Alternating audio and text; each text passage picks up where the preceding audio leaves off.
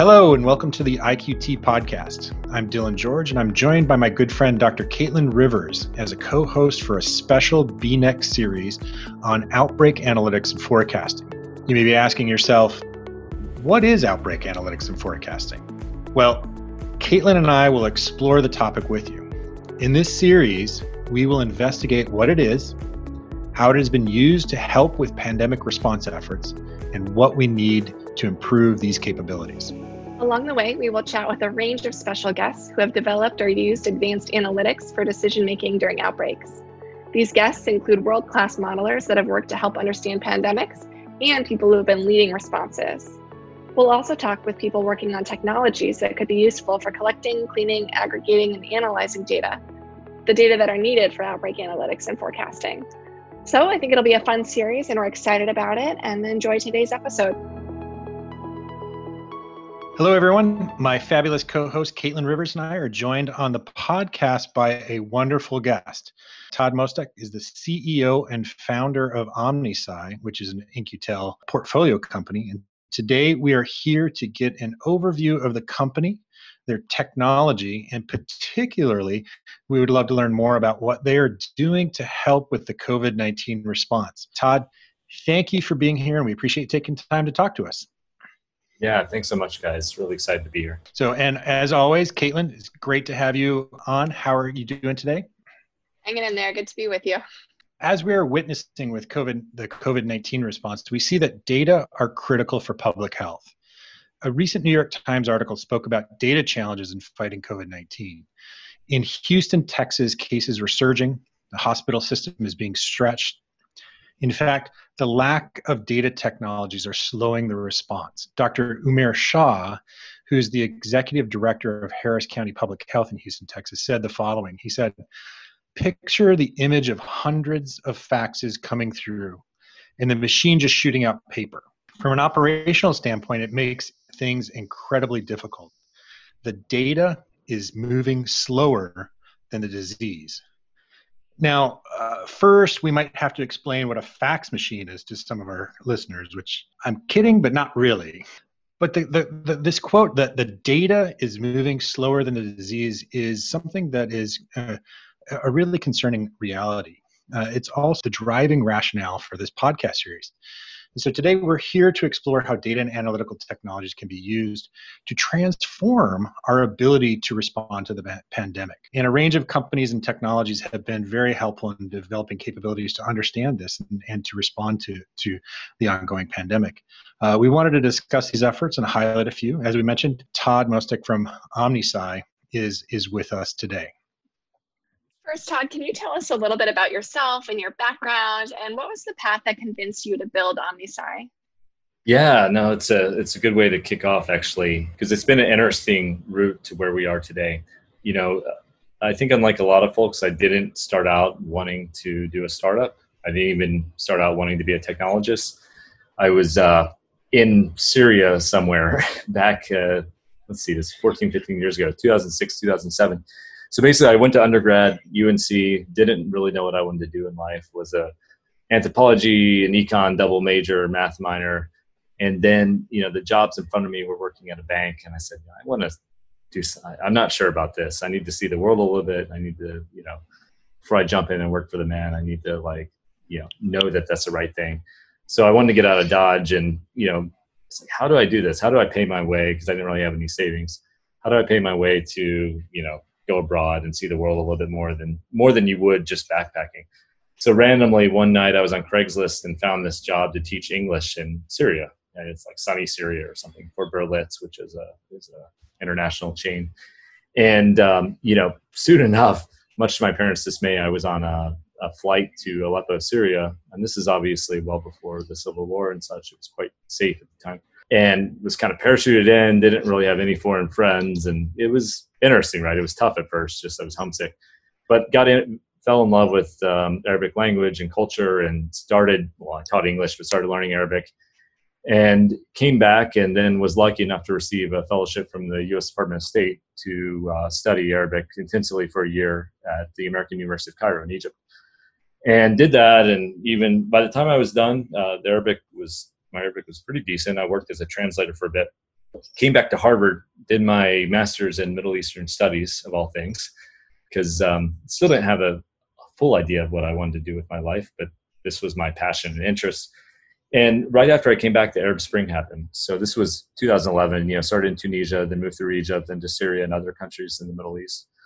And, everybody was talking about Twitter as this catalyst, social media in general, but Twitter in particular as this catalyst for the Arab Spring, in the sense that people for the first time could easily disseminate information about the protests and the revolutions and what was happening and basically plan logistics, whatnot.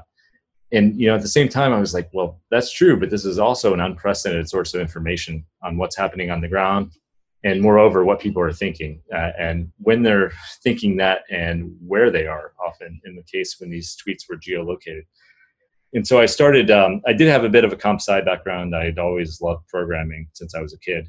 Had a workstation I built to play video games during grad school, started harvesting hundreds of millions of tweets off of Twitter's API, and all of a sudden I had a big data problem on my hands because I was trying to analyze this data and to figure out, were people for the revolution, against the revolution, doing a graph problem of who do they follow on Twitter, do they follow secularists, Islamists, regime politicians, what they said on Twitter, doing sentiment analysis and discourse analysis on that data, and then geospatial analysis of the demographics of users, like where they would tweet at night. And so that would convey whether they were from maybe a rich secular area or a, area in rural Egypt.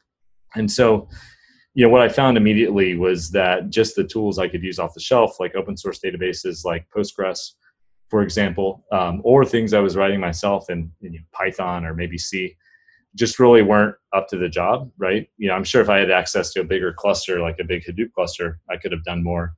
But with what I had, everything would take hours, if not overnight or days. And often it would run out of memory, it would crash. And basically I was found wanting because I had all these burning questions about this data, but the lack of the speed of the hardware and software at my disposal was basically preventing me from getting there. And I think that's what kind of put me on the quest, right? I started using all my electives to take comp sci courses. And the funny thing is, because I was a social sciences I had a social sciences concentration, they wouldn't let me take the cool classes, which were like operating systems or ML or something. And so they said, you can take this GPU graphics course. And so I'm like, okay, well, bought a GPU to run, some video games. So why not? And I started taking it and got very interested in GPU programming, not only just for visualization, but there was this burgeoning field of using GPUs, video cards, for general purpose compute. And at the time, it was a kind of a niche space. It was NVIDIA now just surpassed NVIDIA, the leading manufacturer of graphics cards, just surpassed Intel in terms of valuation. At the time, it was kind of a sleepy company. GPUs weren't very cool, but I thought they were cool. They had thousands of cores, and you could conceivably do a lot with them. So I started on this path, and then the next semester, I was lucky enough to enroll in the database course at MIT under Mike Stonebreaker and Sam Madden. Sam Madden's still on our board. But Mike Stonebreaker won the Turing Award. He had done Postgres, Ingress, Vertica, Tamer, a whole number of database startups. And, kind of threw myself into it, got super interested in analytic database technologies. And for my final project for the course in 2012, kind of tried to synthesize everything and said, I think we can leverage the parallel compute power of GPUs or video cards to accelerate not just database operations, but the full analytic stack. And so by that, I mean being able to query data quickly, visualize it because they were built to render video games, and then finally speed up machine learning and data science workflows, which is principally what I was facing in my thesis research, right? And so put all this together, almost dropped out of school because I got so crazy around this project. I wasn't sleeping. I was just coding on this thing. And, by May of 2012, had this basic but kind of cool prototype that could take billion row or multi-billion row data sets and query them sub-second in tens or hundreds of milliseconds. And it had a visualization layer. So I had a Twitter demo, which we still have today. And you could take, hundreds of billions of tweets and see them on a map and dynamically search it. And so the professors were like, well, this kid's kind of weird. He just came in and wanted to do this thing, but this is cool. We should let him, give him a shot at contributing this. And they actually, they got me a fellowship at MIT CSAIL in the database group, and where I worked there is about a year. focusing on this and building this out and doing research on GPU acceleration of analytics.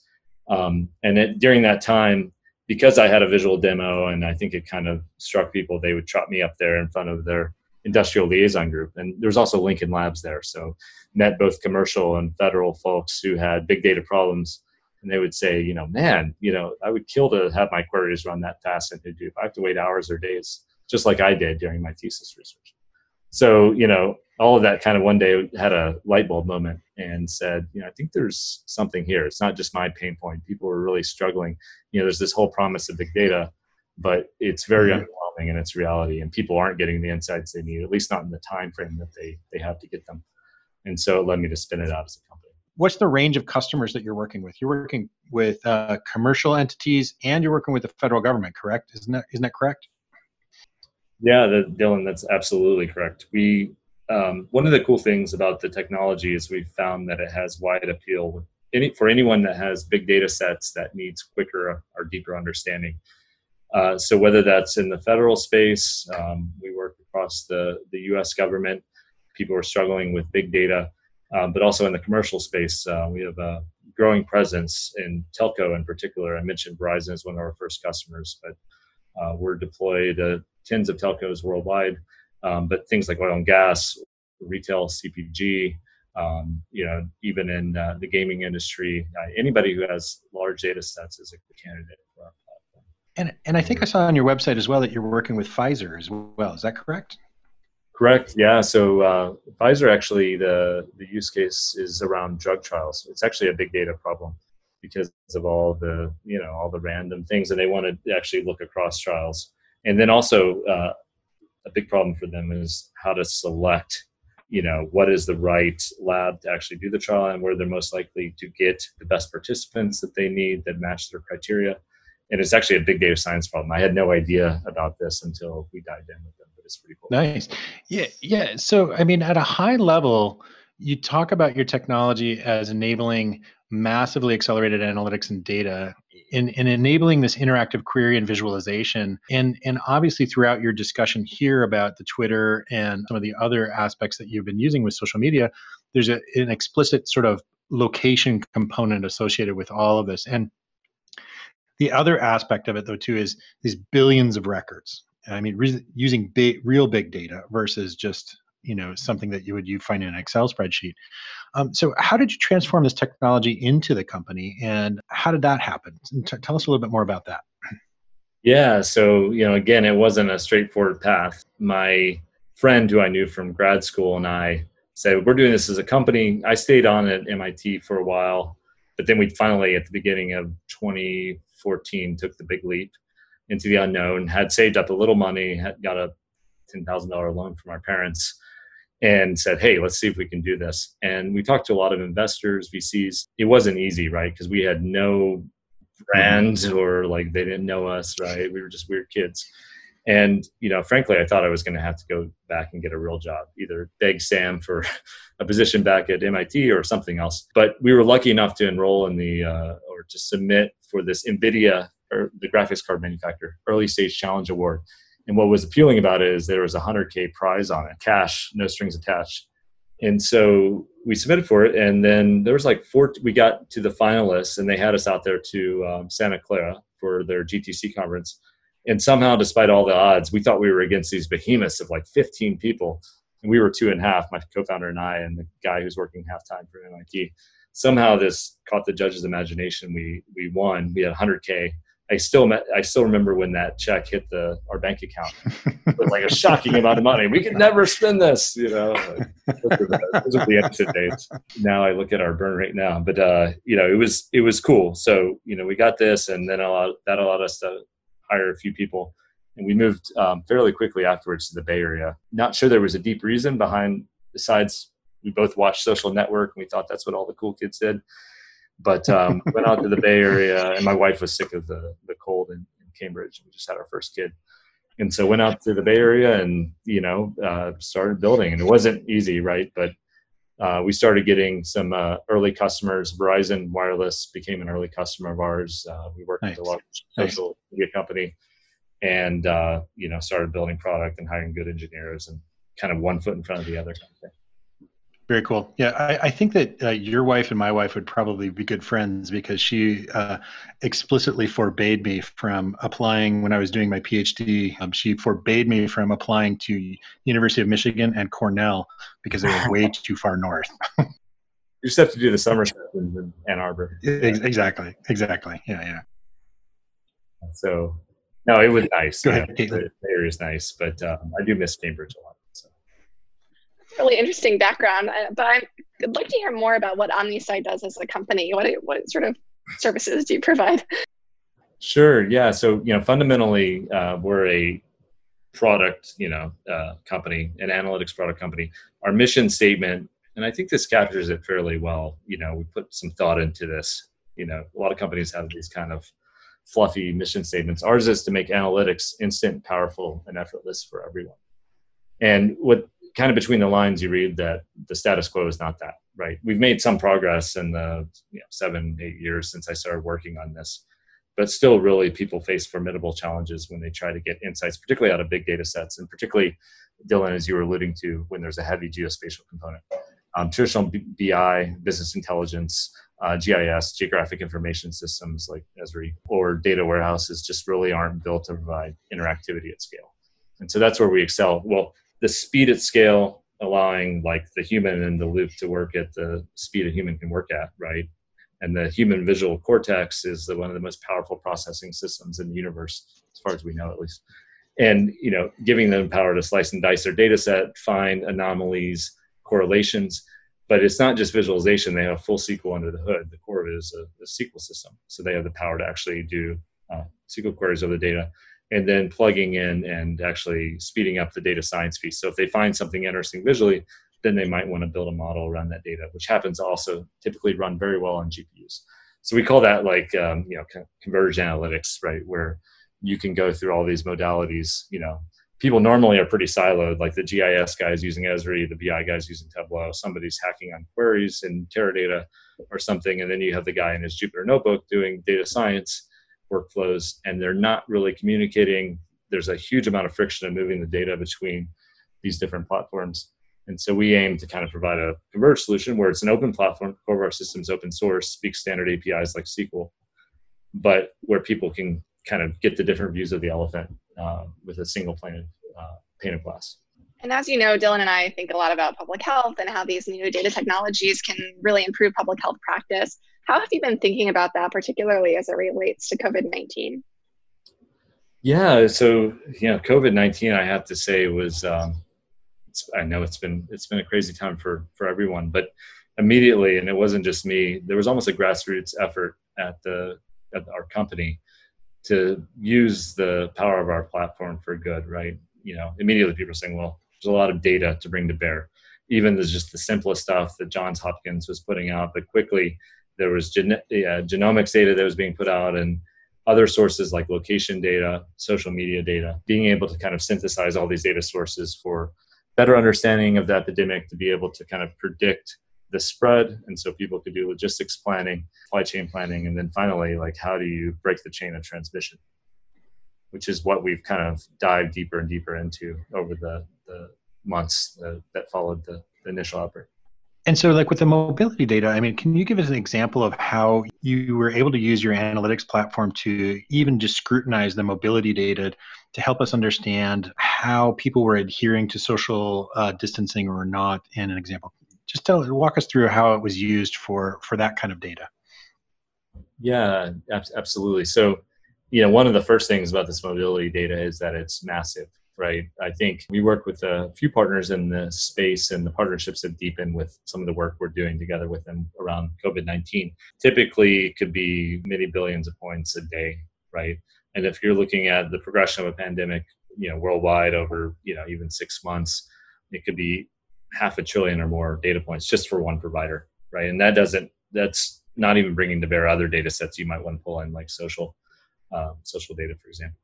And so one of the things that was quickly clear to some of our partners is that a system like OmniSci was really valuable because two things, A, we could do the speed at scale piece, but two, the data was, intensely geospatial, right? And the patterns you wanted to uncover were fundamentally geospatial. So like you said, the first things that we did was just more descriptive. You know, as soon as kind of felt like in February, early March in the country, everybody was kind of like, oh, it's never going to come here. This is not a problem. People are going about their business. And there was that like week in like mid-March, I think, when, you know, the numbers started skyrocketing and everybody had their oh crap moment, and they started locking things down, first in California and then elsewhere. And so we started using the data to understand like how people were social distancing, how they were sheltering in place, how that was changing by geography. One of the first things that was readily apparent is that even if you fix policies, like two places that had the same policy around shelter in place, they could have vastly different levels of adherence to it. So we found that the southern US, for example, just throughout the end, the pandemic has lagged the rest of the country in terms of adherence. You know, people are traveling out more, they're going to malls more, going to bars now more, which has been in the news. And so that was really interesting. And yeah, that was just the start. And then the questions started coming in about how does that correlate with the actual spread? Can we do anything predictive in terms of, you know, how do the patterns of movement actually correlate with the spread of COVID? And so we started getting some good data on that, and we started pulling in things like weather data. You know, actually humidity seemed to have in all our models a somewhat dampening effect on the spread of COVID, but not huge, right? Obviously, look at what's happening in Florida now. And so we tried to do predictive things. And then it got even deeper where we were actually looking at kind of contact tracing or hotspot analysis. Yeah, so tell us a little bit more about the contact tracing sort of capabilities that you've developed, and how, what kind of data sources have you all been pulling into your system and analyzing? Yeah, you know, so first off, I would say I don't think there's any replacement for human contact tracing, right? Like these departments at these, you know, state departments of health are setting up to actually call people and do, you have to pound the ground and actually talk to people and figure out who they've been in contact with. I think that digital contact tracing or using data to do it can augment it in various ways. You know, I think the thing to realize is that for mobile location data, you're not going to get 100% coverage of people movement in the US or elsewhere for that matter. I know some countries are actually using mobile location data from actual cell phones from the providers, and that gets you much closer to 100%, but you know, that's been kind of off the table for understandable reasons from the beginning of the pandemic. So for us, there's interesting use cases, especially when it comes into population movement between regions and kind of seeing, okay, well, likely New York is getting its influx of, you know, COVID-19 or coronavirus from Europe, which actually became, I think, proven. You know, most of that was coming from disease transmission was coming from Europe, and then it started spreading. They had community spread.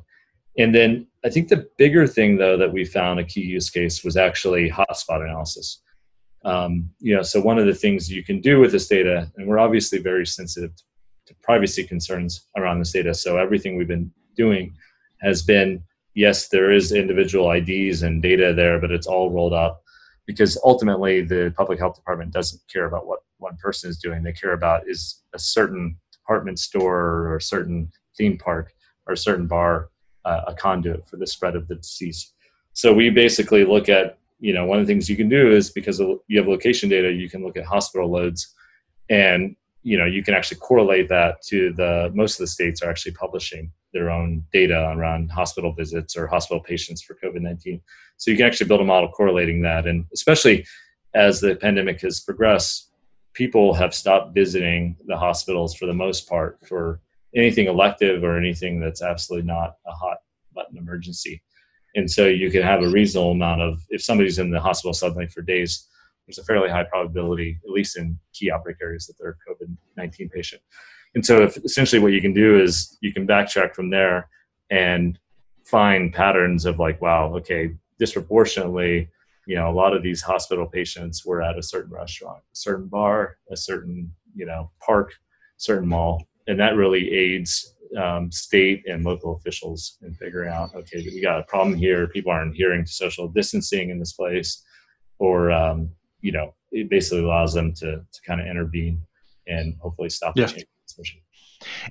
And have you been working with any particular public health agencies or jurisdictions and trying to help them use this information more effectively? Yeah, so I can't mention the actual names. I don't think I have permission. Totally understand. You're particularly working with one state. Now, I will be completely honest, there's been some trepidation about this data in particular think in the US, and I think for very good reason, people are concerned about privacy rights. And although this data has been used for a long time for all sorts of things, from ad tech to hedge funds buying it, to retailers trying to plan where to put their next store, they're looking at foot traffic, or actually state departments of transportation use it so they can kind of measure traffic flow, you know, without actually having meters or whatever they would need. You know, I think people are concerned about how it can be misused, which is completely understandable. So after our initial conversations, there was a ton of early interest. It became clear that we actually had to figure out ways to give people the power of this data, which includes being able to do things like cohorts, which do require some anonymized ID. However, you know, basically protecting the data from, like, again, nobody needs the individual data points of where somebody went on a Saturday, but rolling it up and aggregating it in a statistical way that protected people's privacy, but allowed people still to get these policymakers to still get these insights. And so I think that's finally, as we figured that out, that's where I think we were finally connecting with clear need, but there are concerns about privacy. And we found ways to mitigate some of those concerns. I think that's falling on more receptive ears now. Great, nice. So what sorts of things are you working on next, COVID related or otherwise? Yeah, one of the interesting things, you think of state departments of health, we found across the federal government, there's a lot of interest, obviously, of the CDC and FEMA, but even Department of Defense is working, you know, National Guard is helping with COVID response, right? So there's a number of different agencies that have shown interest, almost more than the state health departments that we're working with now. So that's become a big area of focus for us. You know, I also think that, you know, I'll say that some of the COVID-19 use cases are just illustrative for how can we protect privacy while allowing, for example, a retailer who might want to understand, what's my customer base look like? What cohorts are they from? What age groups do they visit their competitors? And again, they're not, unless they're doing ad targeting, you know, they don't really care about who the individual is. But giving them these insights at scale is really valuable for them. So I think it's unlocked a lot of other very related use cases. Yeah, cool. So if people are interested in learning more about you, I mean, because fundamentally you're terribly interesting in how you actually ended up where you are right now. It's a very non-direct way of getting into developing a company, which is really fascinating in and of itself. So if people are interested in learning more about you or your company and your technology, how would they be able to get a hold of you? Yeah, absolutely. So we're on the web, right? OmniSci.com, OmniSci.com. And, you know, I might also invite folks to check out our interactive demos. So if you go to the top under Learn, I think there's demos, and you'll see our COVID demos. They're not using location data. They're publicly published data, like the Johns Hopkins data. I think we're going to put the New York Times county data up soon. We have a live interactive tweet map. We have a number of other things like AIS data. So you can see like 12 billion shifts in, you know, interactively, and you can dive into that. And then also our YouTube page. And so we have a lot of COVID related demos of things that we couldn't really put on the public internet, but you can actually get a sense of what we're doing, even like the meatpacking plants and the outbreaks there. We have a whole use case around that. Yeah, no, I have to foot stomp this whole idea to the demos that you put on your website. It's like I didn't see them when I first went to your website, but after somebody pointed them out to me, they're very engaging and very compelling. So I completely agree with people should take a look at those. Yeah. So Todd, it's been an absolute pleasure to talk with you today. Thank you for taking the time to tell us more about your company and your technology, and specifically about what you're doing to help with COVID-19. Thank you to the listeners for tuning in. Be safe and be kind. Thank you for listening to today's episode as a part of the B.Next Outbreak Analytics and Forecasting series. Please make sure to subscribe to the IQT podcast on Apple Podcasts or on Podbean to be kept up to date on new episodes. For more information on B.Next, visit www.bnext.org. A special thank you to Carrie Sessing and the absolutely wonderful Kristen Zender from IQT's marketing team, and to our friends at HeartCast Media for serving as our recording studio. Thanks for listening, and take care.